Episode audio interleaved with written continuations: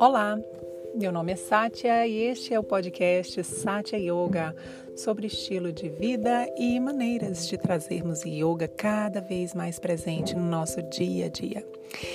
E eu acho sempre interessante lembrar que yoga somos nós, faz parte já do nosso ser natural. A gente só precisa limpar aquilo que não é, e tirando, desconstruindo uh, aquilo que não faz parte desse ser original, desses, da nossa natureza, e assim a gente consegue vivenciar cada dia mais yoga em todo e qualquer lugar, em sala de aula e também na nossa, na nossa vida, nas nossas relações e com a gente mesmo.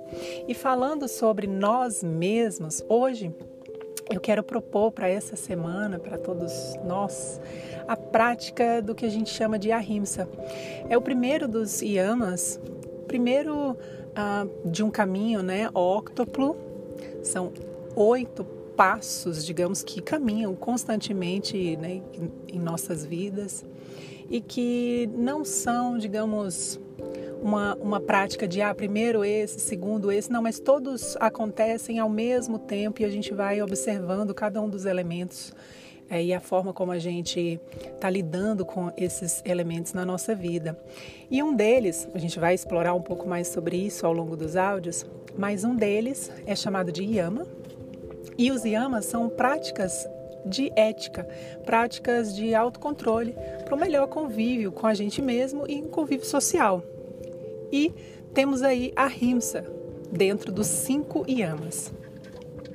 A rimsa é a prática da não violência, também chamamos de compaixão.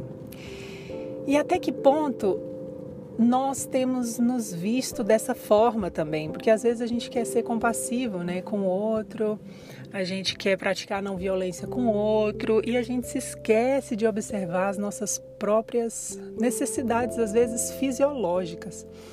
Então, ah, como seria lançarmos um olhar mais atento sobre o que está por detrás das nossas doenças, das nossas emoções? né, da raiva, da, da nossa tristeza, dos nossos pensamentos recorrentes. Como seria a gente usar a nossa semana para ter algumas pausas no dia para observar se estamos sendo íntegros com nós mesmos. Se a gente está de alguma forma esquecendo de nós. Porque quando fazemos isso, estamos sim praticando algum tipo de violência com o nosso corpo. E veja bem, às vezes a gente passa por momentos conscientes assim de que precisamos abrir mão de algo para vivenciar uma outra situação, algo que é necessário.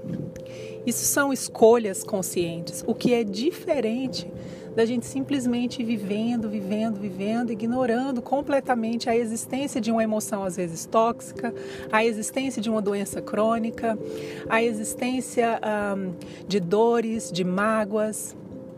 Então vamos refletir sobre isso? Um forte abraço, ótima semana para nós.